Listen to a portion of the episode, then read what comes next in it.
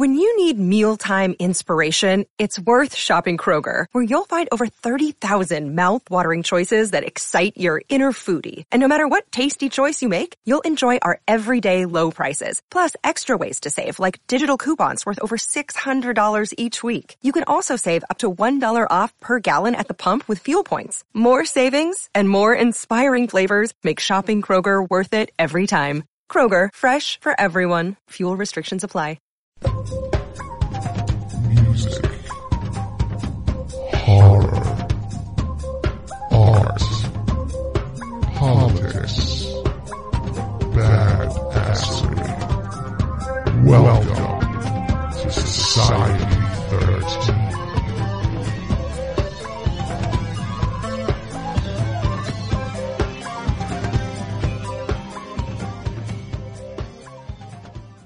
You want to see something really scary? You bet. Music, horror, art, politics, and overall badassery. Welcome to Kettle Whistle Radio For Real on Society 13 Networks.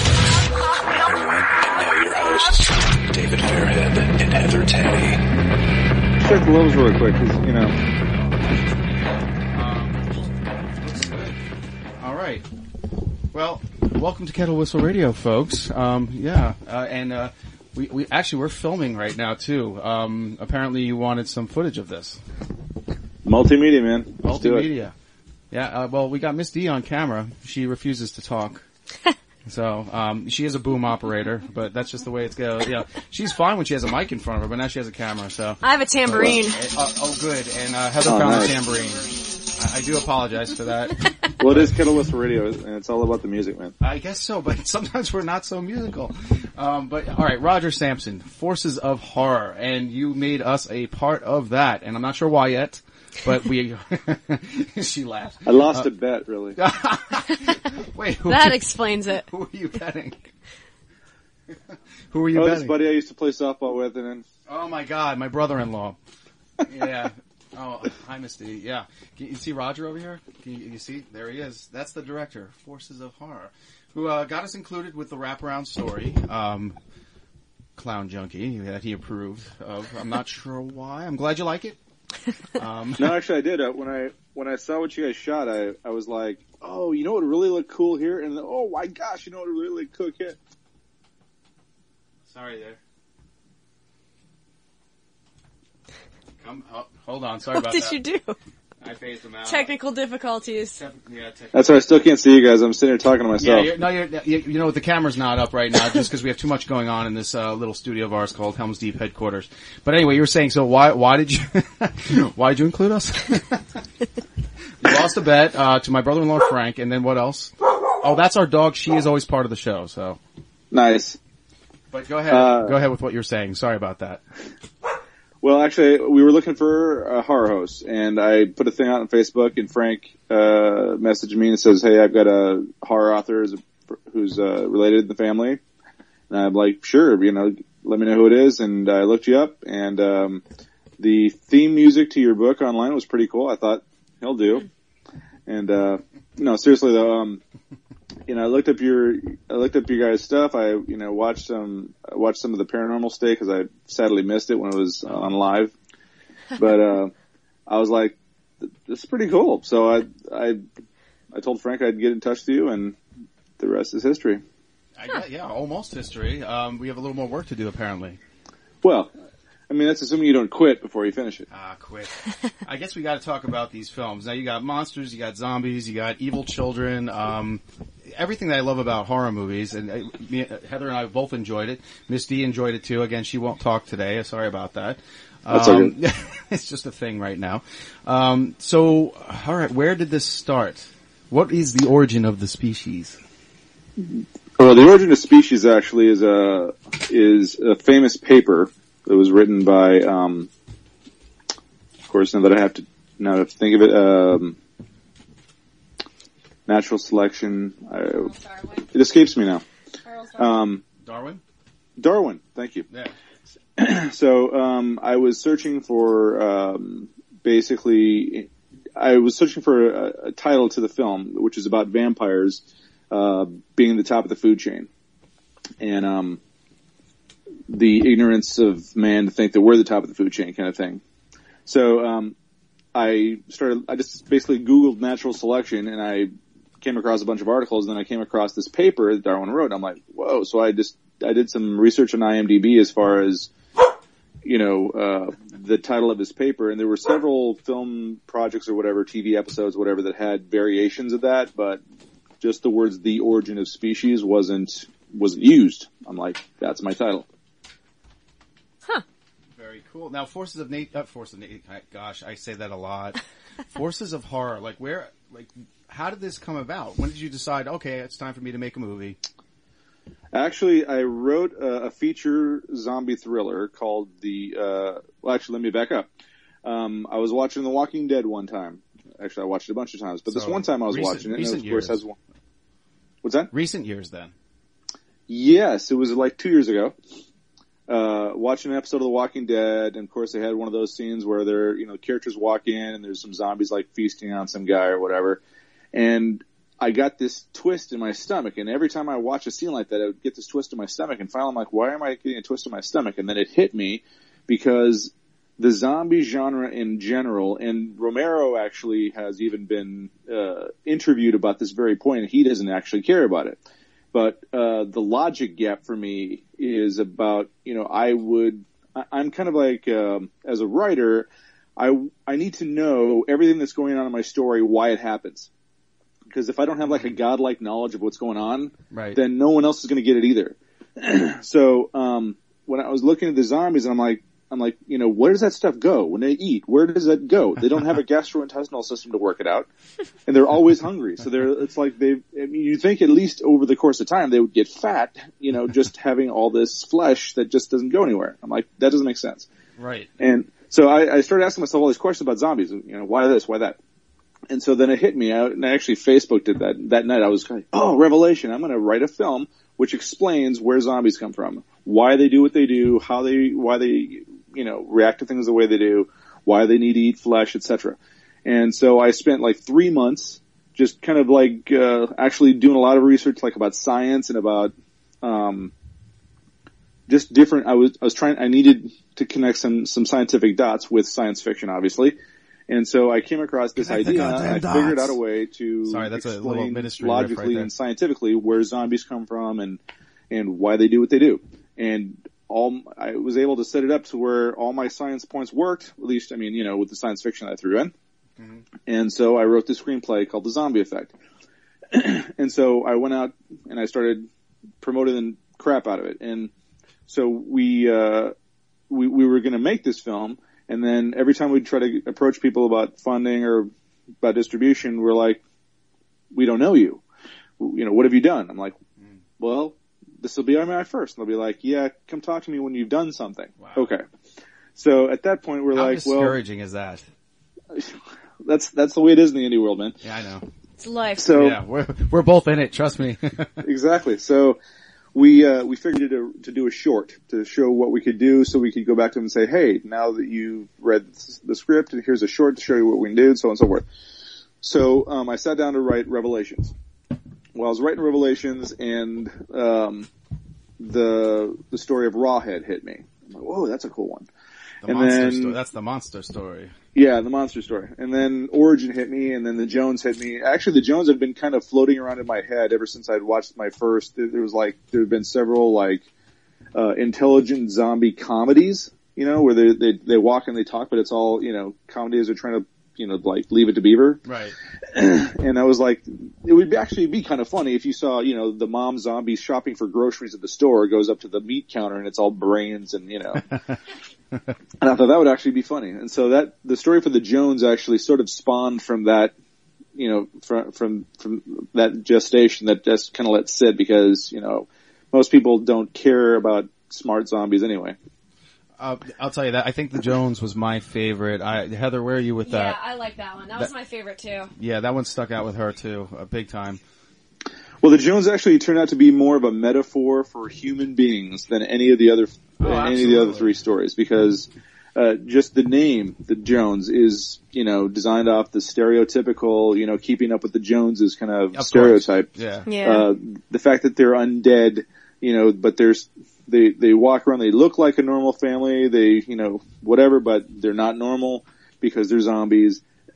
and that's again a metaphor for our condition as human beings is how screwed up we are and how it, it's we feel normal but we're not.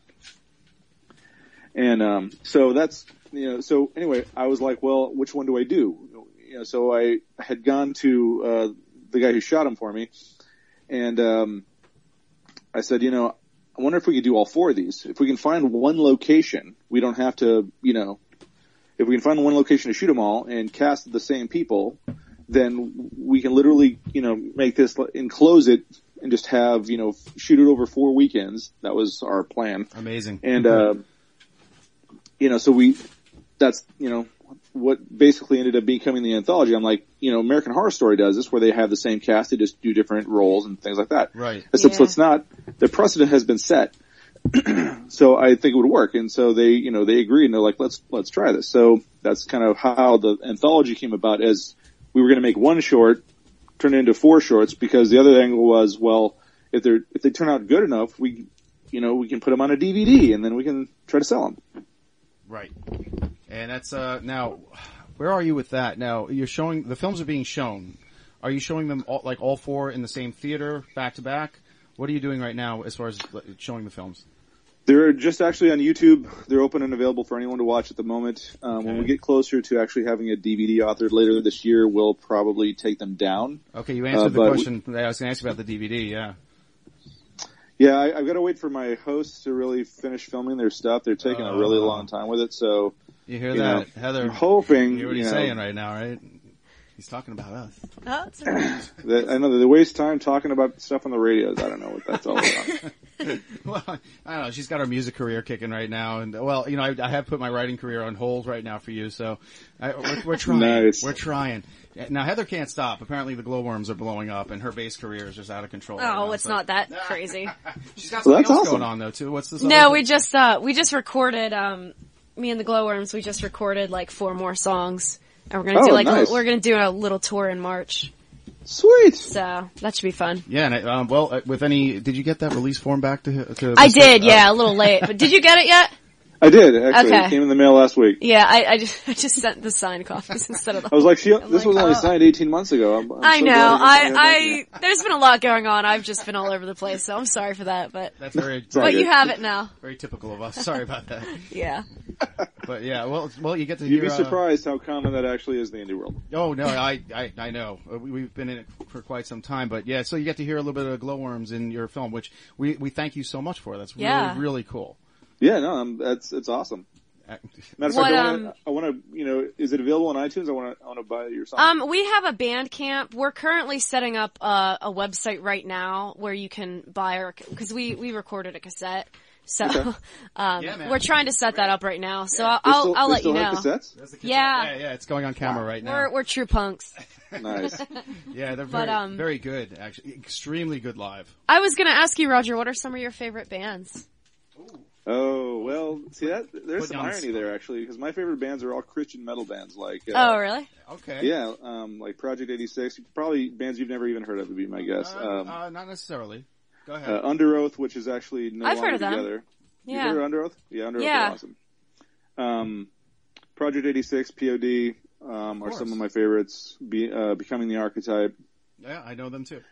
Um, I saw POD a long time ago. Me and Ms. D. Yeah, actually, that's, that was the last show I went to see. It was in uh, it was in California. they put on a great show. Um, so I, I, I actually, uh, you know, I also before I got into Christian metal, I was into like you know bands of the '80s like Van Halen and REO Speedwagon and Rush and Oh, Boston. you I said still the- listen Yeah. to you said those. the three-letter word. I can't do REO. I love Boston. Boston's great. Yeah, Boston's awesome. Actually, in every every about every ten or twenty years, they send out uh, another record. You know, Yeah, that's true. Since how long it takes him to record it and remix it because he has to get every note correctly. You know. so uh, metal has had a little bit of uh, a piece of your history, a little bit of influence on your writing. Metal. Yeah, metal.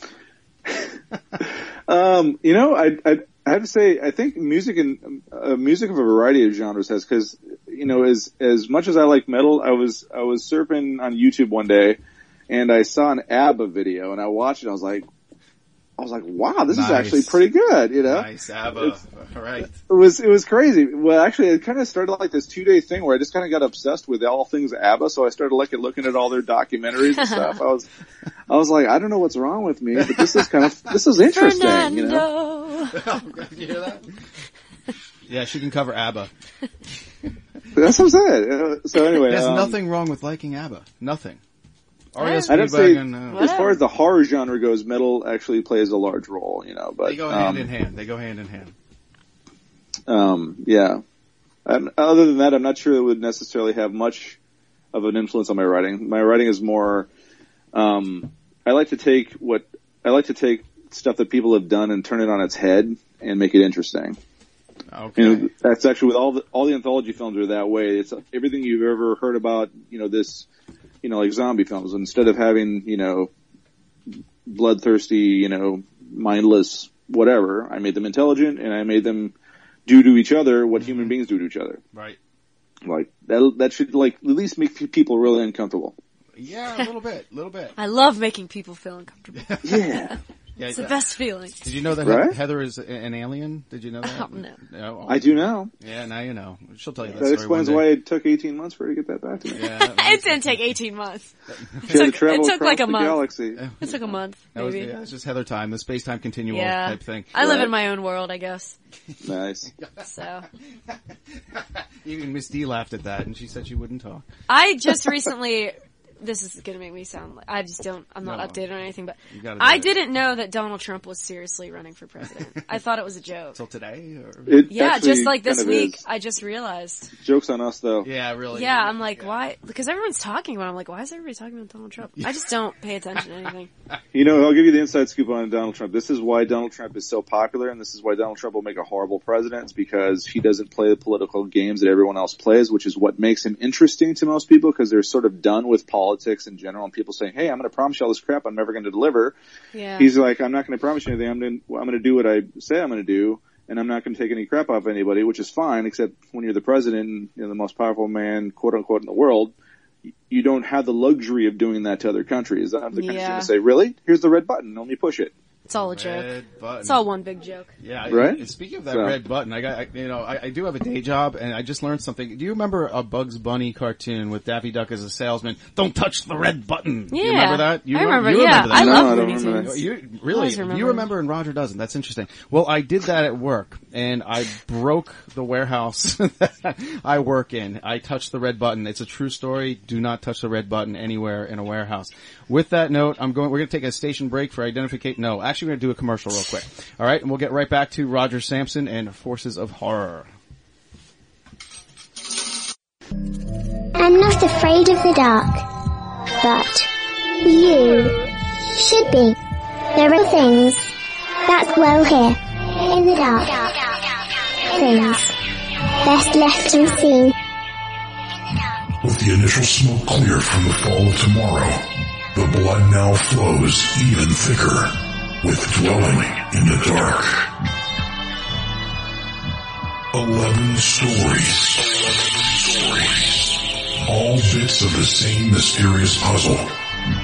Fitting together with horrific parallels to its predecessor. Get ready for new, truly terrifying tales set in the broken world from the fall of tomorrow. Take a closer look at what's now dwelling in the dark.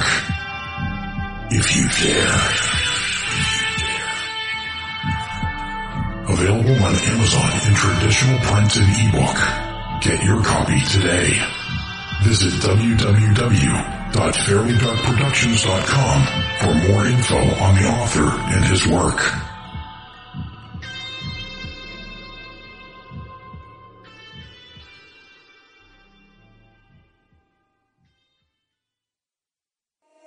Still here?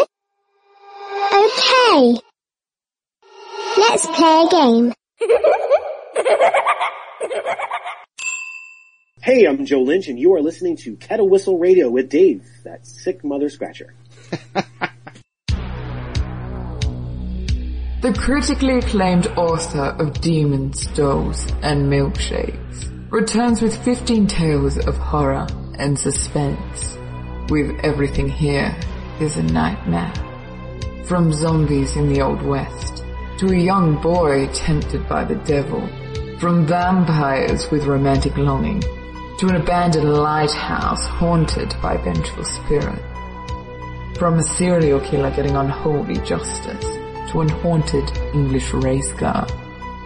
Nelson W. Pyles invites you to explore the landscape of fear, suspense, and horror. Take his hand and hold on tight. Remember that whatever you find there, whatever you see, no matter what you might think it could be, know this. Everything here is a nightmare. By Nelson W. Pyles. Available in paperback and Kindle at Amazon.com. By Burning Bulb Publishing. And we are back. Kettle Whistle Radio with director Roger Sampson. How you doing, sir? I'm well. Yes, we had a mighty discussion off air. There was another death in the music world today, and uh, you know whether or not you're around, uh, me and Roger were uh, for Earth, Wind, and Fire. Maurice White passed away. One of the founding members died today. They did a little dedication for him on that, that 70s channel, uh, the 70s channel on XM uh, today. But yeah, I grew up with that. I mean, I was a, I, I, just a child, but Earth, Wind, and Fire was a force in R&B, funk, and the rock world back in the day. So Mm-hmm. yeah, that, but I mean, David Bowie, that's a huge one. There's just been so much. And then Phil Anselmo being a jerk in the news and, but I don't know. That's why I don't watch the news. I, I don't want to know what's going on. You know, you don't because wanna- most of the time I just, it's not good. I don't care. Uh, Yeah. appar- yeah, I'm Heather's fine with it. without knowing what's going on in the world. So what do you want? I'm with Heather. All right, so the two of you, yeah, actually, Roger told me that he's he stays out of that and, and politics. Yeah. And actually, this the closest we came to politics was just you know the last segment when you were talking. Uh, we don't talk about politics on the show at all, but uh, musicians, yes, and the loss of that sucks. But anyway, let's get back into why we're here today.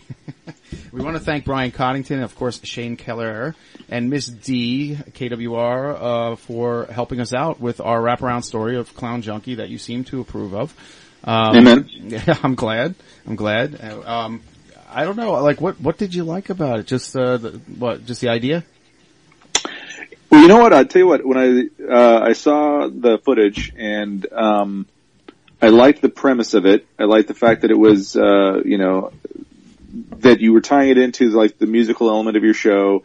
Uh, that you had the clowns that you know kind of give you I don't know almost a Slipknot feel, um, which those are creepy clown- clowns. And um, so when I saw the footage, I was really I was like that actually works because uh, what we were looking for was something that we could tie in the four anthology films, at least thematically, into this, you know, wraparound thing with, with the, with the horror author and the DJs and that, that, that sort of thing. So it, it really worked.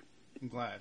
Oh, I'm glad we could do that. We It did was fun. Show. We had a lot of fun. We had a lot of fun. I mean, we were go- we were basing it on. It's hard to do something like that with somebody else's work.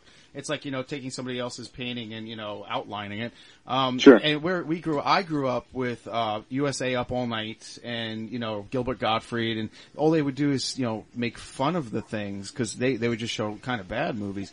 But it, there was a, a place to make fun. Where I, I, we didn't want to have it in bad taste and be cheesy, even though that's how I am naturally. So you know, it was hard. It was kind of hard to do. You know, I wanted to make it tongue in cheek, but not so that we're being cheesy. Well, that's all right. Wait till you read the rewrite treatment. Oh boy. so you're adding the old footage with some new? Is that the idea? Uh, well, like I said, it, we might do, uh, depends on what you guys reshoot. Um, which I was trying to write it so that it complemented what you guys have already done. Um, but again, you know, if you want to reshoot the whole thing, then that's totally cool with me. Okay. And uh, well, Brian's in on it. Like I said, Brian Coddington. We have to give big big ups to because he just won um, a film uh, at the uh, what was that in uh, Ms. D? There was an award that uh, Brian Coddington won for the atrocity um, exposition, the you know the um, House of Oddities. It was uh, for costumes, right? Oh, nice. Yeah, it was a Yeah. film festival in Long Island. Yeah, I just Smith- don't remember the name of the film In, festival. in Smithtown, Long Island, actually, pretty close Oh, to where I'm I've been from. there. Yes, I you know where- have. yeah. See, there's another I know tie. Smithtown. What, what Heather's favorite episodes was filmed there for uh, Yeah. Paranormal State. That's where you guys got to play in the bar, Brian's right? Bar, yeah. Yeah. What band was that? Was just you? Heavy playing? Radio. That Heavy- was, it was my Heavy band I Radio. had with my cousin, yeah. Yeah, we played Heavy Radio. here. Smithtown was a cool little It place. is a cool little place. There's a They lot had a of- good comic toy store. Did Yes. you go in there? Yeah, I used to go there as a It's kid. like right near Yep. there. Yep, yep, and a flea market and everything. But yeah, that uh, kind of weird ties here. And uh, going back to Roger, he's actually from well, he's in Dallas, and I spent a lot of my time in Dallas with my cousins. And oddly, you know, it's just funny. Uh, Are you from there originally, or did you transplant there? I transplanted here twice actually. I was I grew up uh, in Minnesota after being born in Kansas. Okay. And then I spent time in Arizona and California and Texas now twice. Okay. And horror, where did it start for you? in my youth, really. Okay. Um, no, seriously, as far as uh, writing it, um, I wrote a feature in Los Angeles uh, called The Ritual, which is under option in Florida, and it's uh, sort of a modern day Jack the Ripper tale with some supernatural elements in it. Um, and so I, I've always had a, I've always been a fan of the horror genre, and it's probably for me the one of the easiest to write because I understand the elements that make you know that, that make it up. Um, but it's not where it's not necessarily what I want to focus on my whole career, but it it's at least for you know what we've done here, it's it's worked pretty well. Okay, well, if not horror, then what else are you? What would you like to focus on? A lot of the best, Peter Jackson. A lot of the best directors start with horror, and they move on to do Mhm. these gigantic productions. Um, I've looking I've actually started writing a th- uh, I've actually started writing a thriller uh, called The Deep Web. Um, the Deep Web, and, I think thrillers are kind of more of where I'd like to go. Uh, I also have a, a, a, a story in development called The Abyssal Plane, which is about a, a, a submerged transatlantic bullet train um, goes from New York to London, and that's going to be like a really fun adventure to write, but it's going to take a lot of research. So I've kind of put that on the back burner. The Deep Web is going to be uh, a story about a private detective that's uh, hired to find a missing girl, um, and the investigation leads her into like the dark portions of the deep web. There's like 96% of the internet is not accessible to the general population. Everything that we do in Google and all that is all in the top 4% layer. And so I thought there's a lot of dark and deep, real things that, you know, exist under there. And I, you know, I think people would really go for a story that kind of dives in there and brings kind of to light some of the real human horrors that we have to deal with. Awesome. I love the idea. Um, oh gosh, I had so many questions for you, but um, now this is volume one, Forces of Horror. I know I've asked you this. It's probably unfair to ask you, you know, in the development of our show right now and and your DVD that's coming out. But is there a chance for more Forces of Horror? Sure, there always is. Um, the thing about the uh, the anthology is that we wrote stories that we wanted to tell as shorts, but in uh, in actuality, they're all um, easily adaptable into feature length, and a couple of them, Rawhead and Origin in particular, are franchise uh, uh, kind of eligible stories. Um, so on the one hand, we wanted short films to kind of you know to um, explore our filmmaking, our narrative style, and to be able to show that, you know, as in like a resume of what we can do. Um, I also want to, at some point, use those kind of like as proof of concept to be able to, you know, expand them into features. As far as additional, you know, volumes, that's, you know, it's entirely possible, uh, but never again without a budget. Okay. Well, I'm going to u- use one of the evil words that I, keeps coming up because I work with a lot of indie, independent people. I'm, I'm in for indie films, including yours. Um, distribution. How does one go about finding a distributor? And then, I mean, how do you try to get on Netflix? What what are the stepping stones? Well, there are a couple of different paths you can take. Um, the most common path where most indie filmmakers try to do it is on the ind- uh, is on the festival circuit. You try to get yourself into some relatively high profile festivals. If you can get into any of the big festivals, then you're almost guaranteed to have someone of some sort of distribution angle to watch your film. That being said, distribution in today's independent market is nothing like it was 20 years ago. It's um, almost saturated. There's like if you go on Facebook, you can find a hundred different independent film quote distributors who can get your film on uh, you know video on demand or DVD. Uh, just depends on what type of deal you can make. It's not going to be like it used to be, where if you get into Sundance, your your film can go theatrical and get a theatrical release, and you can get a seven figure deal out of it. It doesn't really work like that anymore. I mean, it does for for some films, but the vast majority of films that get on the Netflix um, are done via sales type agents who um, they either may approach the filmmaker or the filmmaker filmmaker may approach them and say, "I've got this material," and then they you know, they watch it or whatever, and then so almost I would say a, a really healthy portion of independent films that are made, uh, as long as they meet certain standards of uh, at least production value, um, that doesn't necessarily have to translate into you know you know Oscar worthy performances or even you know decent stories. Um, but as long as, as they meet certain standards, you can pretty much get a distribution deal for almost anything, uh, whether it be on video on demand, DVD. You know, some will even be sold into Netflix. The problem with that is a lot of times it comes in like where your film will be part of like a hundred films that will be kind of pooled up into this one pool and sold off in, in mass uh, to the Hulu and all that sort of thing. And then you really have you're sort of dependent upon people going in there and watching your film as much as possible for you to even get any kind of revenue stream out of it. So, um, getting a distribution deal for the anthology shouldn't be a monumentally hard task. Uh, just getting one that will help us recoup our costs, that, that will be the challenge. Yeah, man. I mean, I, I'm hearing all about that. Uh, right now, I, I have a bunch of work on hold right now uh, because my publisher, uh, Gary Vincent with Burning Bulb Publishing, he's involved with uh, John Russo's film. My Mhm. Uncle John is a Zombie, which is a great. You know, I got to be in it, which is fantastic. Um, and uh, but it's you know. The, the production costs are holding back a lot of like the publishing that he, not really holding back. He's like, send it to me. We'll get it out there. It's gonna, it's going to be a couple months though, and you know he's trying to recoup too. And I think he will. It's going to be a cult classic. I think it's going to be a really good movie. It's a comedy horror. Um, John Russo is in it. He is Uncle John. I, and you know this is the guy that wrote the original Night of the Living Dead with uh, Romero. You know, um, he's got really good Yeah. cast, and I mean there's some really funny stuff going on there too. It, it- just the right approach to a zombie film right now. I think. Um, well, and when you have recognizable names attached, whether it be in, in a in a production capacity or in a talent capacity, you, the road is paved much easier for you because you can you might be able to get a distribution deal on its merits if you have names attached, uh, as opposed to going through the, the through the pool thing when you when you're basically dealing with folks who are unknowns. Uh, so as far as that goes, it shouldn't be a big deal. That being said, I read an interesting article um, about a very talented filmmaker who actually on his very first feature got a distribution deal, but it took him five and a half years to recoup his production costs, not even Yeah. his prints and advertising, uh, through the revenue streams of his distribution deals. Just because that's, you know, he actually spent his own, I think it was like $300,000 of his own money. He, he did the whole thing and it still took him five and a half years to make it back. So, you know, it, you know, it's you just have to temper your expectations. You, you know, you, um, you you get the distribution deal, it's great. If you can get a distribution deal that that recoups your costs, like from a Lionsgate or something like that, then more power to you. But those deals are you know relatively rare.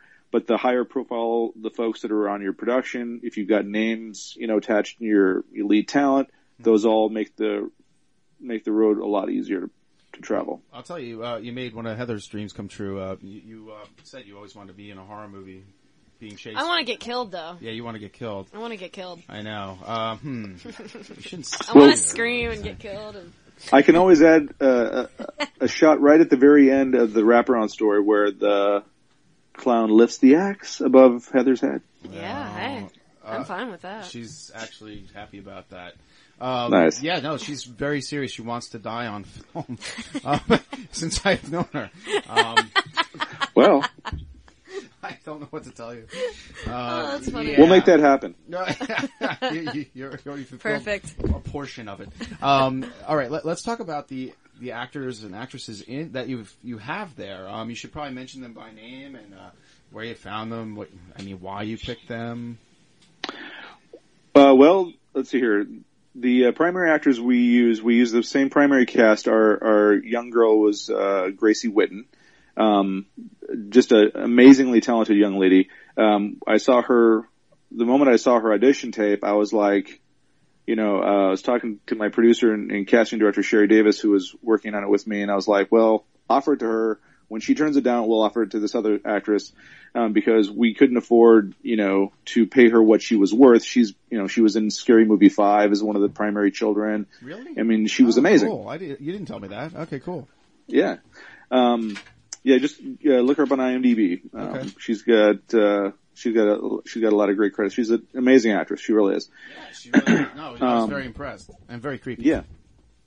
Uh, Lance Secret was our was our actor. We actually took a little bit longer time with the with the lead actor. Um, we had several different folks who were really good uh, in their pre-reads, and um, at the end of the day, we for, for the for the roles uh, that the anthology was going to have, just uh, we wanted uh, kind of like the the guy who could play, you know, creepy in one uh, on one's in one story, who could play. Um, who could sell you like a different type of like hunkiness maybe in another story uh where we're gonna you know where we're taking like with revelations um not to give too many plot points away but you can go watch it anyways um he was you know a philandering kind of or at least he you know believed to be philandering which got him killed he got his head stuffed in the freezer um so Yeah, but he was scene. you know he was lance was lance was excellent Heather Um, just gave you the thumbs up for that one, by the way. what's that She gave you the thumbs up for that scene. oh the, the head in the freezer Yeah. Yeah, we we had an amazing um, uh, makeup special effects artist, uh, Crystal White, who I met on Facebook. Actually, uh, she was. in fact, when I offered her to come onto the project again, I expected her to say no because she was she's amazingly talented. That's actually what she does. She creates monsters for haunted houses. um, uh, Sherry Davis is also one of our lead actresses, and uh, she was one who worked on the project with us from the from kind of the outset uh, through the middle half of the project. Um, and then she kind of brought in uh, or kind of took care of like pre-reading all the actors. Um, she brought in uh, April Hartman, who ended up being their lead in the last two films. Um, and April was just amazing. Uh, we when we actually the first time I actually met April in person was when we shot the Jones. And when we were filming her scene, which is her, her primary scene was the scene at the end when she kind of reveals kind of everything that's really happening in the story. when the first time we took we had a take of that, we were all looking at each other like, whoa, because she was, she just like, she literally stole the show. Um, so, um, Robert Johnson was also brought in, um, for the Jones and, uh, it was actually when we shot the Jones, we were going to try and recast those, the smaller minor roles for the last couple of films and it really hit me. Robert Johnson was the size of the type of actor we were going to need for Rawhead to play the monster. And I was like, you know what? There's no, let's just do this like American Horror Story, like, and just, you know, we've got April, we've got Robert. There's no reason to even go look for, you know, casting the other minor roles. And that's kind of when we committed to those actors for the remaining, uh, portion. And then, uh, Ann Byer, uh, we brought in for Origin to, uh, to complement that, that fifth character in, in, in the Origin of Species. Well, this is about the time where you need to tell everybody where to find you, where to find the actors, the films, how they can, how can they see them, what to look forward to. Okay, um, the films are all available on YouTube. Uh, you can look up uh, Roger Sampson's uh, YouTube channel, um, or you can look at them by name: Revelations, The Jones, uh, Raw, and The Origin of Species. um, I think actually, um, we, are, you can find them all on IMDb. We also have a Facebook page, The Forces of Horror Anthology, uh, Volume One. Um, as far as the they'll they'll be available to watch on YouTube for the next several months at least until we get uh, closer to uh, having the video on demand DVD materials uh, completed, and then we'll take them down at that point in order to try to uh, get a distribution deal uh, set up. Um, we also have them floating around the festival circuit. We actually just got notification the Origin of Species was accepted into one in Oklahoma. We'll be hopefully announcing Very in the cool. next few days, hopefully. Oh, you know what, Roger? You should um every uh November here in Pittsburgh there's a film festival called the Three Rivers Film Fest. I actually Okay. do some work for them. Um you could probably try to submit it to them. Three Rivers Film Fest. Yeah, Okay. it's always two weeks in November that they run it. It's like the second week in November usually. But um, Do they go through Withoutabox or Film Freeway or how do you? Or Um, I submission? don't, I don't really know. Um, like a lot of local filmmakers will get their films in there, but they accept like international films, like all kinds. So, um, just search Three Rivers Film Fest, or you can go to, um, the Pittsburgh Filmmakers website. Um, that's a school, that's where they kind of have the festival. Okay. Um, at one of the theaters there. You could find some information there. Okay. So, Um, as far as me, I uh, you can find me on um, Twitter. I'm at uh, f underscore o underscore n underscore films. Um, I'm at Roger Sampson on Instagram, and um, of course I have you know Facebook. Um, I don't know what else. Okay. Well, Heather, you should plug away since you got a lot of things happening lately. um, the only thing I have happening is glowworms. Yeah, but you said there was Just something music. else. You don't want to talk about that project yet. Uh, we, we, we're just starting it out. I just started another project with somebody, so we don't even have a name yet. But I can tell you it's like earth inspired. It's very heavy and slow Okay. and ambient. When you say Earth inspired, you mean Black Sabbath? no, the band Uh, Earth. uh, oh, okay. Yeah. All right. Cool. I'm, cool. I'm, I'm taking it that direction. Nice. So, yeah. Very cool. But, um, Well, where do they? Where do people find you? um, Facebook or, I have Insta, I use Instagram a lot more than anything. Classic Tad. I need to get on there. Yeah, that's, I just, I'm sick of Facebook. Um, uh, Twitter under Heather Taddy. And that's, All yeah. Well, That's all uh, I'm giving. Well, I got to plug away our stuff here too. Um, all right. Well, I can be found at well at Fairly Dark, as you know, on Twitter. Um, all my stuff, the books, and all our Kettle Whistle radio shows are at www.fairlydarkproductions.com. You can find everything there. You can communicate with me and uh, book yourselves if you're bands out there. If you have bands that you know, Roger, please let them send them my way. And um, I don't know. We got a lot of stuff going on, man. I can't wait Actually, I do. I would like to put out a plug here to um, our composer on the anthology. There you go. Um, we actually, through a friend, a filmmaker friend of mine in Florida, we were introduced to an amazing composer by the name of Rio Utasato. Um, her and her husband actually have a band called Fire Sphere out in out in Tampa area. They're actually quite amazing. Um, Very all the score from basically the Jones on is all Rio's doing. Everything you hear in the score is is her music. Uh, wrote specifically for our films. Uh, she's been an absolute joy to work with, and if you have any independent filmmakers who need a who need a composer, send them send them to her. Her name is Rio and she she- You can find her on Reverb Nation, Facebook. She mostly uh, Reverb Nation's where most of her music is, but it's Huh. y- there's tons of uh, samples on there. You- I mean, they're just mesmerizing. It's something we picked out when we were watching it the first time. Um, just the, the soundtrack was so professional, so good, just like and not overdone. You know, like it didn't take Yeah. over the film. It was there. It fit perfectly. Yeah, she actually uh, professionally um, composed TV in Japan. Nice. Cool. Wow. Yeah, she she's amazing. Absolutely. Uh, uh, the whole thing.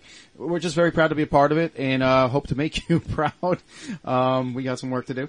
Um, and, uh, Don't worry, Rio's going to put a score on there. No matter what you guys do, it'll be awesome. yeah, we both laugh right now because we're, we're, well, I don't know. I'm not an actor. Do you consider yourself an actress? No, I, no.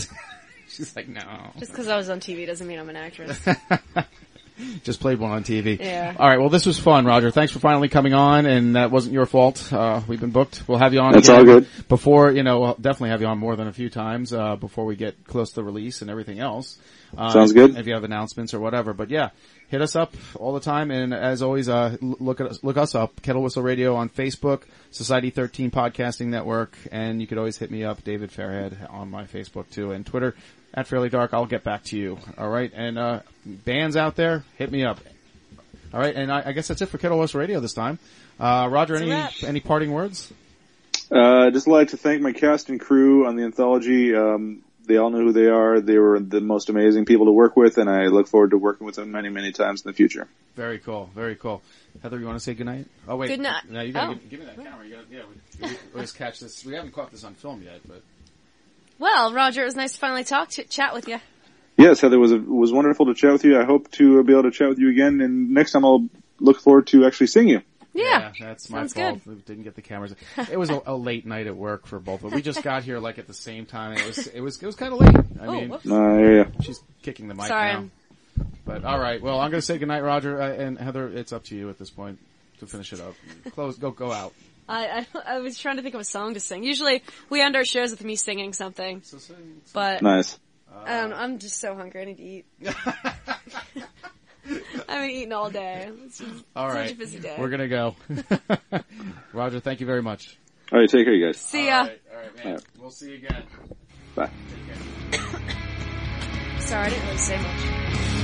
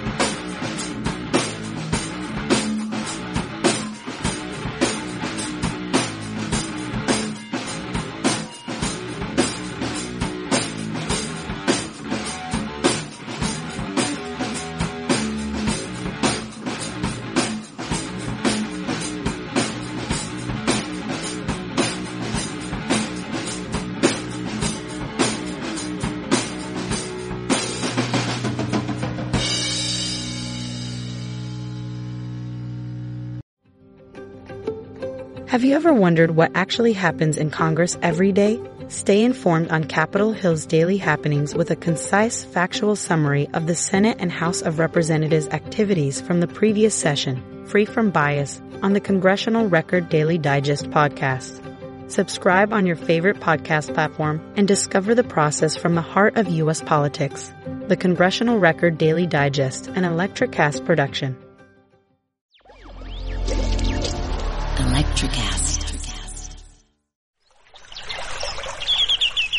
Are you passionate about saving the planet for future generations? Do you want to learn how to do it? If yes, then you need to tune in to the NatureBacked podcast. It's a talk show covering the changing world around us, from renewable energy, sustainable agriculture, circular economy, to ESG and social innovation. Don't miss this opportunity to discover how you can join the movement and make a difference. Subscribe to the NatureBack podcast today on your favorite platform and get ready to be amazed. Electricast.